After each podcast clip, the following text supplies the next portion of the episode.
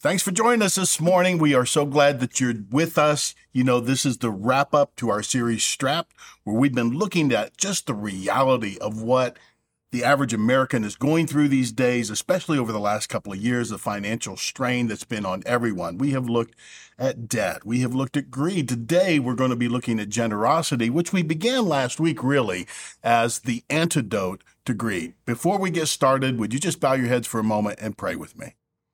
Father, I am so incredibly grateful that you have given us this time to, to set aside to, to reconnect with your word and your truth, especially in such uncertain financial times.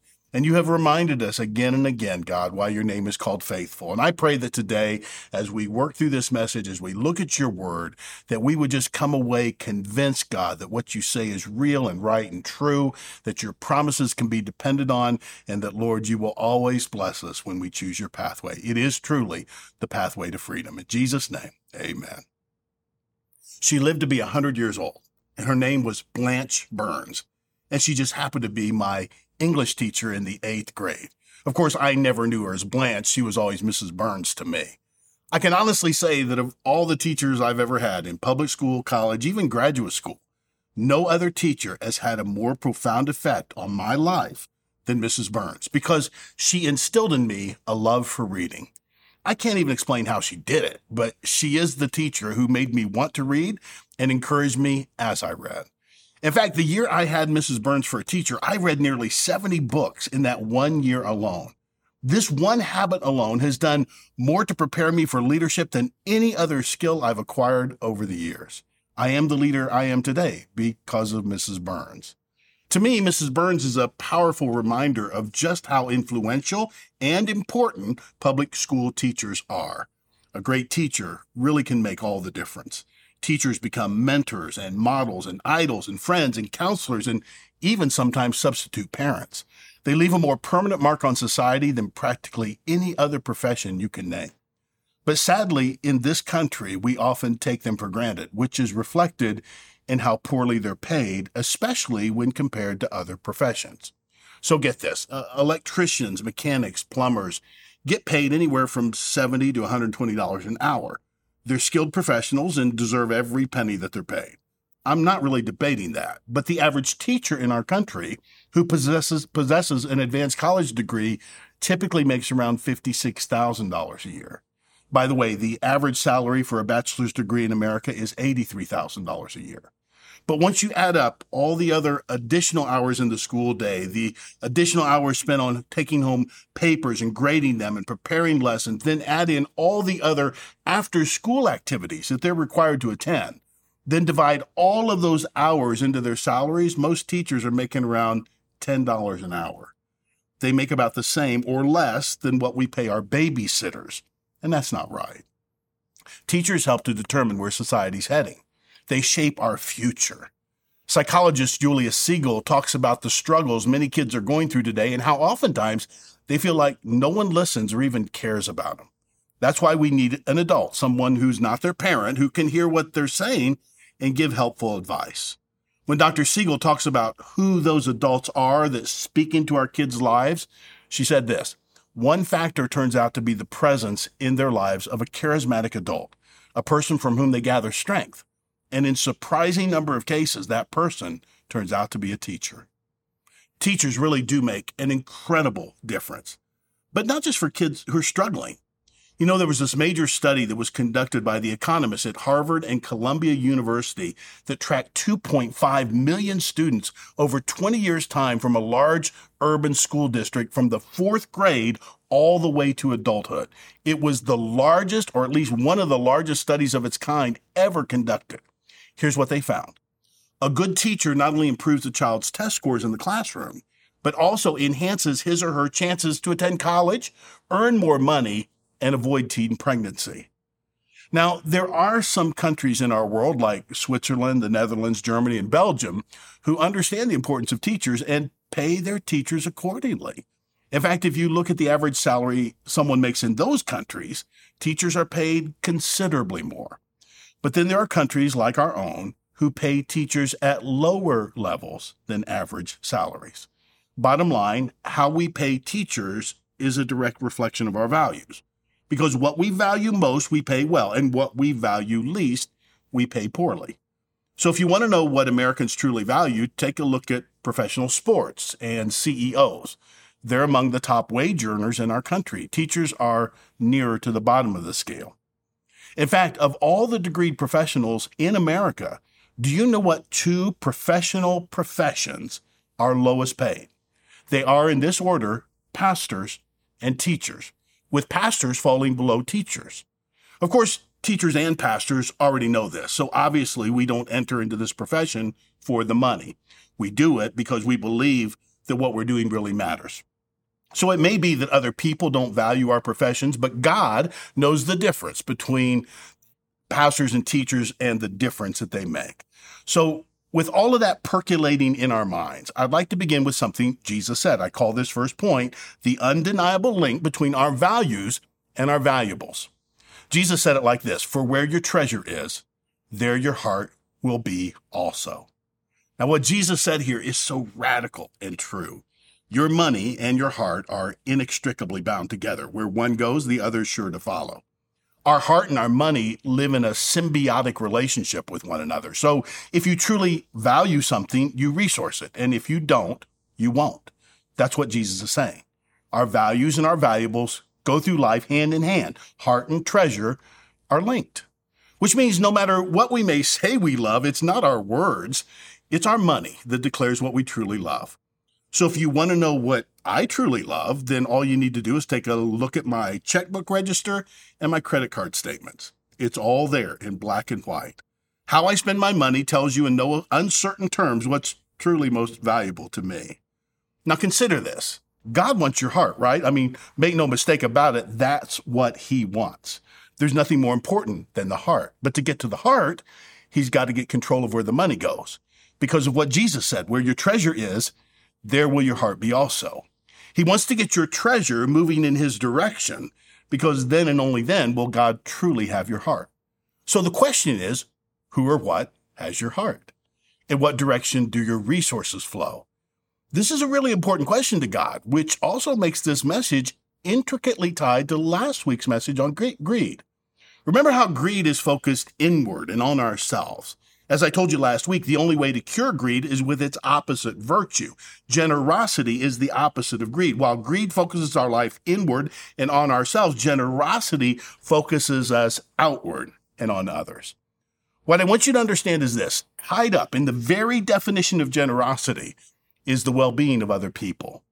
Patricia Herzog wrote the book American Generosity Who Gives and Why, and she offered us this definition of generosity. She said, Generosity is giving good things to others freely and abundantly. Generous behaviors are intended to enhance the well being of others. So, by definition, being generous moves us outward, away from the self and toward other people. That's what makes generosity the true path to freedom. It's the virtue that sets us free from the prison of thinking only of ourselves and our own interests. So, what I'd like to do today is show you in both Testaments, Old and New, when God talks about giving, about being generous, I want you to know it's not program oriented, it's not building oriented, it's people oriented. In particular, our giving is intended to value those who are doing the work of God. So let's talk about the valuing of God's workers. Where I want to begin is with the first mention of tithing in the Bible. If you're not aware of this, let me read it to you. After Abram returned from defeating Chedorlaomer, and that kings allied with him, the king of Sodom came out to meet him in the valley of Shaveh, that is the king's valley.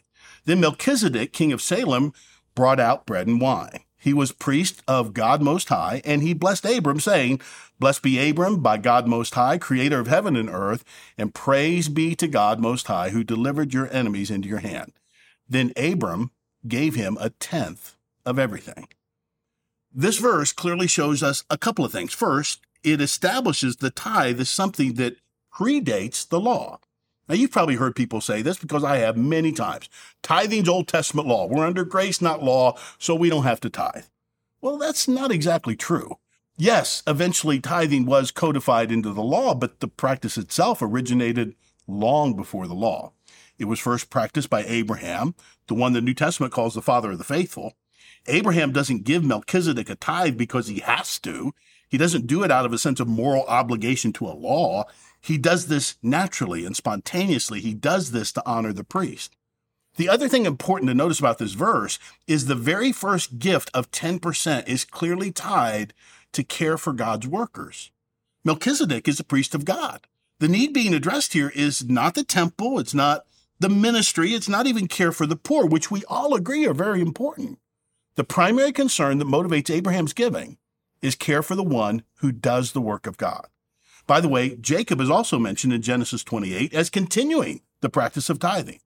Jacob's example is also pre law. So when someone says tithing's Old Testament law, that's not really an accurate statement since tithing began hundreds of years before the law, more than 400 years before the law. Well, then we have the establishment of the tithe in the law. So during the time of Moses, God appointed a special class of workers who were to lead Israel in the things of God. They were the priesthood. God instituted a tithe, that is 10% of an individual's income, to support the priest and other workers in the house of God. Each Israelite was commanded to give 10% of their income in grain, in animals, or cash to support the priestly families. By the way, there are two other tithes that are mentioned in the Old Testament. The festival tithe, which funded the seven national feast, and the poor tithe, which was only collected every three years, which helped to provide for the poor and vulnerable in the community. But the tithe I'm talking about today was specifically the Levite tithe, or the tithe for God's workers. So when God established this tithe, he said this To the sons of Levi, behold, I have given all the tithe in Israel for an inheritance, in return for their service which they perform, the service of the tent of meeting. Or how about this? The Levitical priest, indeed the whole tribe of Levi, are to have no allotment or inheritance with Israel. They shall live on the food offerings presented to Yahweh, for that is their inheritance. They shall know, they shall have no inheritance among their fellow Israelites. Yahweh is their inheritance, as he promised them. So these verses are really clear. All the Israelites tithe to support the Levites. The question is why? Because God said they have no inheritance in the land, which means they have no other way to provide for themselves except the people of God. Now, if you know your Old Testament at all, you know that Levi is the only tribe who didn't receive an inheritance of property in the promised land. They were given no portion. In fact, in Psalm 73, Asaph says the Lord is his portion, and that means quite literally, God is his portion. He has no land to call his portion. Or like the verse we just read said, Yahweh is their inheritance. So why was the tribe of Levi singled out in this way? Well, God chose them to represent him because they were the only ones who remained loyal to him at a time when all the rest of the tribes fell away. You probably remember this story. It's the story of the golden calf. After Moses went to Mount Sinai to receive the law, it took longer than what was expected. The people grew impatient and they decided on their own to build an idol of gold, a golden calf, and proclaim it as their God. When Moses returned, he couldn't believe what he saw. So here's what happened. Moses saw that the people were running wild and that Aaron had let them get out of control and so become a laughing stock to their enemies. So he stood at the entrance to the camp and he said, Whoever is for the Lord, come to me. And all the Levites rallied to him. That's Exodus 32. So the story is clear. It was only the Levites who took a stand for God alongside of Moses. A little later, Moses would say, Then Moses said, You have been set apart to the Lord today. For you were against your own sons and brothers, and he has blessed you this day. So get this in gratitude for their loyalty, God decided that the Levites would be his special representatives. They had proven their faithfulness. So their inheritance would be different from all the other tribes, which means when the promised land was divided up by Joshua, the Levites weren't given a big parcel of land like everyone else received. Instead, all the other tribes had to dedicate a certain portion of their land as home to the Levites. This way, the Levites would be spread out. They'd be dispersed among all the people instead of just being concentrated in one area. This would keep them near to all the other tribes in order to keep the nation near to God. Does that make sense? But because they weren't given a land of their own, they were entitled to some other special benefits. They would be the recipients of all the tithes and offerings to God. So besides money, the tithes would include bread and meat that were given to the Levites to eat. This is what the Bible means in Malachi when it says, Bring the whole tithe into the storehouse, that there may be food in my house. Without food to feed their families, the Levites would starve. That's because everyone else had farmlands and herds to provide for themselves, but the Levites did not. Without being able to eat the tithes of meat and grain, they would starve with no meaningful way to provide for their family. Do you see what God is doing? God put the Levites in a position of forced dependency. They are totally dependent on the generosity of God's people. Either the people of God would come through for them, or else they would be forced to abandon God's work in order to go find some other way to provide for their families. And sadly, that did happen from time to time. During the reign of King Hezekiah, the people drifted far from God, began worshiping idols. The temple fell into a state of disrepair. I mean, the roof was leaking, the doors were sagging, the plaster was crumbling. Just a handful of priests were able to serve because the people had stopped tithing. Hezekiah found this absolutely unacceptable. So the scripture says he ordered the people living in Jerusalem to give the portion due the priests and the Levites so they could devote themselves to the law of the Lord. That's Second Chronicles 31. This also happened in Nehemiah's day. The people stopped giving. Look at this.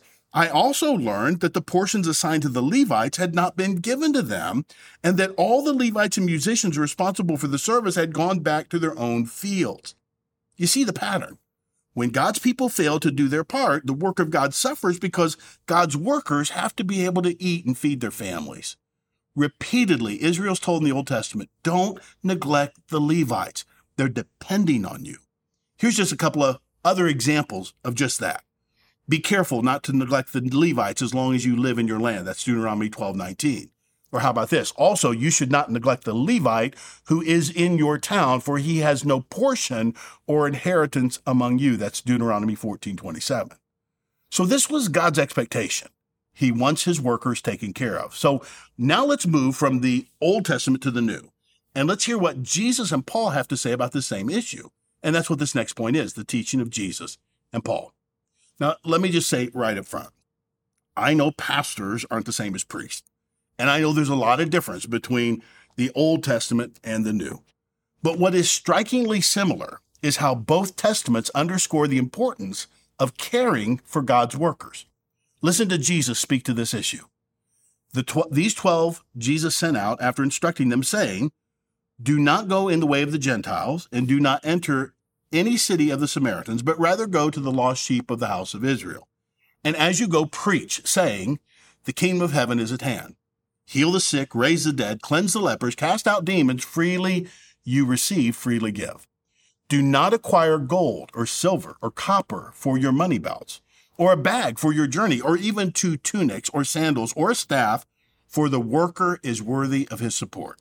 And into whatever city or village you enter, inquire who is worthy in it, and abide there until you go away.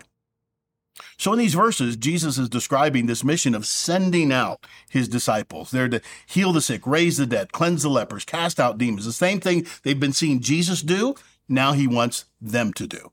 But what's really interesting is right after commissioning them to go out and repeat what he's been doing, Jesus says, take along no money, no gold, no silver, no silver, no copper. And then he adds, for the worker is worthy of his support. The clear implication is that those who are doing the work of Christ ought to be supported by those to whom they minister. Jesus is saying you shouldn't have to worry about money as long as you're doing my work. Why? Because you're worthy of the support you receive from the people. In Luke 9, verses 1 through 5, Jesus says the same thing all over again. So once again, Jesus puts God's worker in God's workers in a position of forced dependency. Without the giving of God's people, God's work God's workers suffer, therefore the work of God suffers. We also know that Jesus himself was dependent on others for financial support because Jesus and his disciples had a money box John 12 and John 13 tell us that. We know this because the Bible tells us that Judas would often steal from it. But the fact that they have a money box tells you that they needed financial support just like any other ministry today. In fact, the Bible explicitly tells us who it was that supported them financially. Luke writes this Some women were with him. They had been cured from evil spirits and various illnesses. These women were Mary, also known as Magdalene, from whom seven demons had gone out, Joanna, whose husband Chusa was Herod's administrator, Susanna, and many other women. They provided financial support for Jesus and his disciples. Now, this is just amazing. In a time of extreme male patriarchy, when the rights of men ruled supreme and women were treated more like property, the Bible tells us that we owe the ministry of Jesus and his disciples to a group of women. Not one single man is mentioned as having supported Jesus' ministry financially. But these women, through their own businesses and through their financial connections, supported Jesus and his disciples so that they could do the work of God. Let that sink in. It's because of the good financial stewardship of women that we have three and a half years of recorded ministry by Christ and his disciples. So now let's look at the Apostle Paul in the New Testament. Paul is going to build on the teaching of Jesus, and he'll make a direct correlation between the priesthood and the pastor. Look at this teaching from 1 Corinthians 9. Don't you know that those who serve in the temple get their food from the temple, and that those who serve at the altar share in what is offered at the altar? In the same way, the Lord has commanded that those who preach the gospel should receive their living from the gospel. So Paul tells the Corinthians, those who make their living from the gospel are a lot like the priests in the Old Testament. The priests receive their food from the tithes and offerings of the people of God. Paul is saying, same deal today. Just like the priests enjoyed the support of God's people, those who preach the gospel should likewise be compensated by God's people. He saw no difference in how priests or pastors were to be paid. Then he adds this the Lord has commanded. So when Paul says Lord, he's talking about Jesus Christ. And he's very specific here. He says the Lord commanded. He doesn't say Jesus made a suggestion. He says Jesus commanded that those who preach the gospel should receive their living from the gospel. The question is, when did Jesus say this? Well, it's in the verse I read to you a few moments ago. When Jesus commanded his disciples to not take money, to not worry about providing for themselves while doing the work of God because the worker is worthy of his support. Paul says this is the commandment of Christ. You and I are to take care of God's workers. They shouldn't have to worry about providing for themselves financially because the worker is worthy of the support of the people of God. Of course, this is not the only place in the New Testament where it says this. It also says the one who is taught the word is to share all good things with the one who teaches him. In other words, this relationship should be reciprocal. The pastor shares the good things from the word of God. The people share out of their material goods with the pastor. Or how about this in 3 John? For they went out for the sake of the name, accepting nothing from the Gentiles. Therefore, we ought to support such men so that we may be fellow workers with the truth. Or how about this? The elders who direct the affairs of the church well are worthy of double honor, especially those whose work is preaching and teaching. For the scripture says, Do not muzzle an ox while it is treading out the grain, and the worker deserves his wages. So the Bible says elders, which is another term for pastors, they, they should be honored and valued. In fact, Paul says they're deserving of double honor. By the way, that word honor is where we get the term honorarium. Paul is talking about financial remuneration. So, what does Paul mean by double honor? Well, it's a Greek word that means more or greater. What Paul is saying is that elders who work hard at preaching and teaching should be highly respected and well paid. In other words, the church should never operate a sweatshop. When pastors serve the church well, they should receive an ample wage because they've earned it. Now, let me just pause for a minute and say this. This is not a passive aggressive sermon. I'm not teaching this because I think I'm treated poorly. I'm grateful for how the church has supported me and the other pastors on staff. I just think it's important to understand God's huge heart for his workers and the obligation of the people of God to provide for them. This is the primary reason for the tithe, and it's the primary reason for giving that both Jesus and Paul underscored. This is true not just for our church, it's true for all churches. It doesn't just apply to me, but to every pastor we have on staff. You should also know that there's no pastor here getting rich off the gospel. We all live in average homes. We shop at the same places like Target and Walmart. I've got no private plane, no mansion except in heaven, and I drive a 12 year old Camry. This brings us back full circle to where we started. Honor and pay are related. what we value and what we do with our valuables, they're intertwined. You know, some time back, Newsweek ran a cover story on American school teachers and our lack of respect for them. This article made one statement that I'll never forget. It said, One reason for the disrespect, of course, is money. If we underpay someone, we obviously don't respect them. So when the church says, let God take care of the pastor, God says, you're the way I take care of the pastor. Now, before we leave this part of the message, let me just remind you of a few of the hazards that pastors face. The Fuller Institute had some pretty shocking statistics about pastors. I think they're quite sobering. Like this 71% report fatigue and burn, burnout on a daily or weekly basis. 80% of pastors report feelings of wanting to leave the ministry at any given time. 1,700 pastors leave the ministry every month in the U.S. Eight out of 10 pastors will leave their profession for good after just 10 years of service. Half of ministers won't last five years. Only one in 10 ministers will actually retire as a minister. These statistics speak for themselves. Working in ministry is one of the most difficult jobs a person will ever have. Obviously, money isn't everything. And though there are a handful of ministers out there who give us all a bad name, most ministers I know are hardworking but often undervalued. When we give our money, we give our heart, we give our support, we give honor. Now, let's be honest. There's always someone out there who just wants to argue. They'll try to pick apart everything I've said today in a desperate attempt to justify not giving anything to God. Friends, even if you don't believe in tithing or supporting pastors who minister the word, there's no way you can say the New Testament gives you a license to be selfish. Giving is important because giving affects our heart. Jesus said, Where your treasure is, there will your heart be also. Our hearts follow our treasures. Where and how we spend our money says more about what we truly value than anything that comes from our lips. So, how do we do it? Well, let me show you how. This is about giving God's way. Let me first remind us all that our attitude in, about our attitude in giving, then I want to talk to you about God's promise to givers. So, first, our attitude in giving. There's probably no passage of scripture that says it better than this. Each man or woman should give what he's decided in his heart to give, not reluctantly or under compulsion, for God loves a cheerful giver. There are three things that Paul makes clear. The first is that giving must be done intentionally. He says, You give what you've decided to give. What Paul is doing here is contrasting impulse giving with planned giving. In other words, he's saying, Look, when it comes to giving, you need to quit showing up at church and giving if or when you feel like it. It's like God is saying, you know, I want you to go home and I want you to look at your finances and I want you to look at your life and your expenses and your potential and really give this some thought. I want you to pray about it. I want you to plan it. Then make a decision and stick with it. So it needs to be intentional. The second quality that Paul reinforces is in terms of how we give is our attitude should be not reluctantly. He says, don't do this reluctantly or, or under compulsion. I mean, if you're feeling giving, guilty, then don't give.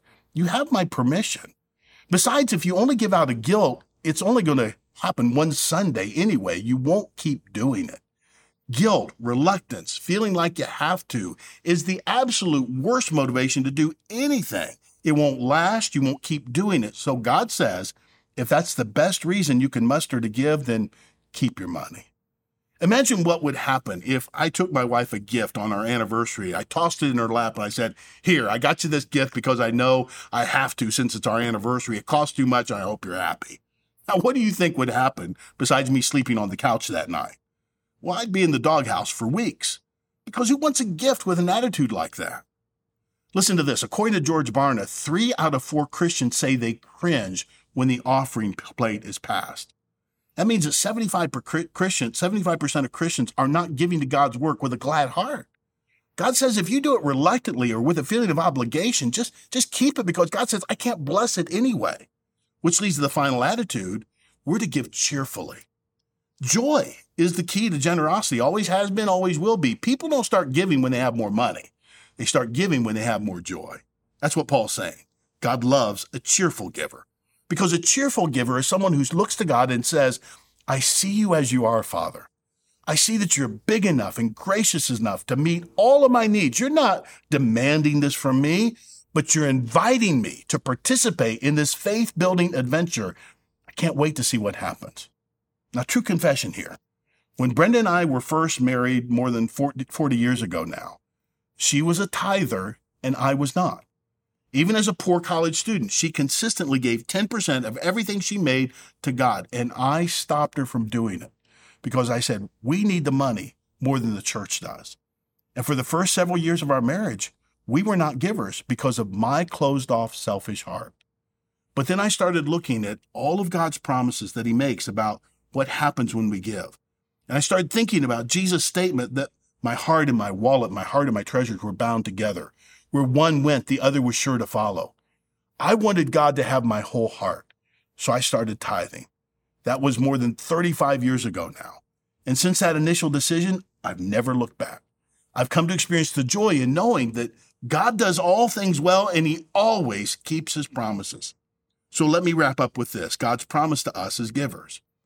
The next verse in Corinthians says this God is able to make all grace abound to you, so that in all things, at all times, having all that you need, you will abound in every good work.